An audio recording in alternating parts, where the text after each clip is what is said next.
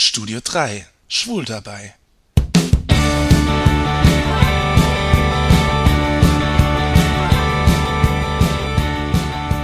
In der ganzen Zeit, seit ich podcaste, habe ich viel dazugelernt.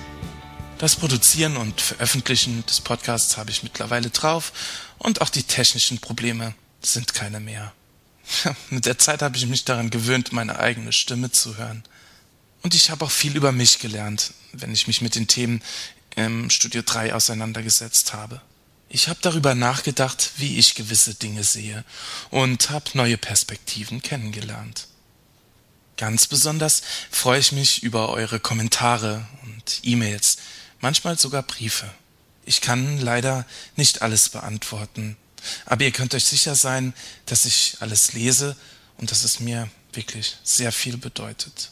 Es ist ein schönes Gefühl, bei euch zu sein, wo immer ihr auch seid. Zu wissen, dass einem jemand zuhört. Das Gefühl ist das gleiche, das man hat, wenn man einem Kind eine gute Nachtgeschichte erzählt. Nun seid ihr natürlich keine kleinen Kinder und ich sitz auch nicht an eurem Bett. Aber ich sehe euch genauso wenig, wie eine Großmutter ihr Enkelkind sieht, weil sie ja beim Lesen in das große Märchenbuch vertieft ist. Genau wie sie kann ich nur erahnen, wie ihr auf meine Geschichten reagiert. Und erst durch eure Kommentare, wenn ich das große Märchenbuch zur Seite gelegt habe, erfahre ich, wie euch meine Geschichten gefallen haben. Und das Feedback kommt aus allen Ecken der Welt. Wo immer ihr auch meinen Podcast hört, da stelle ich mir vor zu sein. Einer hört ihn immer morgens auf dem Weg zur Arbeit. Ein anderer hört ihn während seiner Reise nach Südamerika. Wieder ein anderer beim Joggen durch die Straßen von New York. Und ein anderer abends vorm Einschlafen, während er draußen die Nordlichter über den Färöerinseln beobachtet. Im Gegenzug nehme ich euch natürlich auch mit zum Silvesterfeiern nach Trier oder auf eine Fahrt mit der Cable Car durch die Straßen von San Francisco. Ich nehme euch auch mit auf die Reise durch meine Gefühlswelt. In den letzten paar Monaten war das eine Achterbahnfahrt.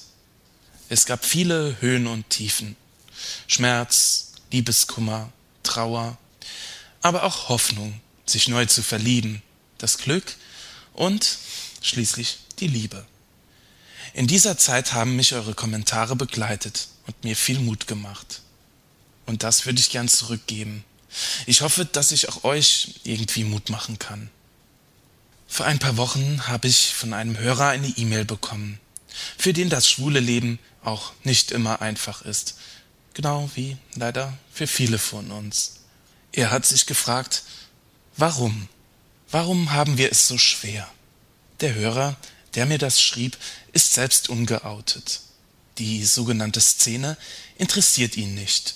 Sein Umfeld ist absolut konservativ und er hat einfach nicht die Kraft, gegen den Strom zu schwimmen.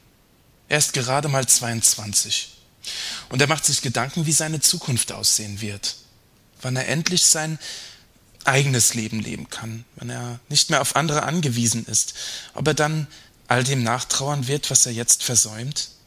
Er fragt sich, wann er jemals glücklich sein wird, wann er sich jemals ganz fühlen wird.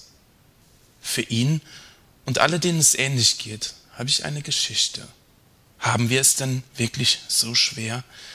Oder machen wir es uns einfach nur schwer? Vor einiger Zeit habe ich einen Film gesehen, in dem Jugendliche Büffel aus einem Gehege befreien wollten. Die Büffel wurden in einer engen Umzäunung gehalten, in der sie dicht an dicht stehen mussten. So etwas wie Freiheit oder die Prärie, das kannten sie nicht. Schließlich gelang es den Jugendlichen, die Gehege aufzubrechen und die Büffel freizulassen. Die Büffel rasten davon, doch plötzlich hielten sie im Galopp inne und blieben stehen. Wohin sollten sie laufen? Sie kannten die Freiheit nicht. Ich glaube, vielen von uns geht es so. Vielen fehlt einfach der Mut. Der Mut, den ersten Schritt zu tun. In Gefangenschaft ist das Leben sicher nicht schön, aber sicher. Wir Schwulen müssen uns nicht mehr verstecken. Wir haben nicht mehr die engen Umzäunungen, die uns die Gesellschaft gesteckt hat. Und doch scheint es für manche Schwule einfacher zu sein, in der Gefangenschaft zu bleiben. Sie leben angepasst und versteckt und haben Angst, ihre Meinung zu sagen. Ein einfaches Leben. Doch am Ende müssen sie sich fragen, ob es das wert war, ob sie glücklich geworden sind. Manchmal muss man etwas wagen, man muss Risiken eingehen und vielleicht auch Fehler machen.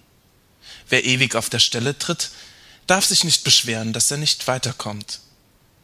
Als die Büffel sich immer noch nicht bewegten, bekamen die Jugendlichen Angst, dass die Büffel wieder eingefangen würden. Sie rückten zusammen und machten einen ohrenbetäubenden Lärm, um sie fortzujagen. Und schließlich liefen die Büffel los, raus in die Freiheit. Das ist das Ende der Geschichte. Ich hoffe, dass auch ich mit dem Studio 3 genügend Lärm mache, damit ihr nicht stehen bleibt, sondern fortlauft in die Freiheit.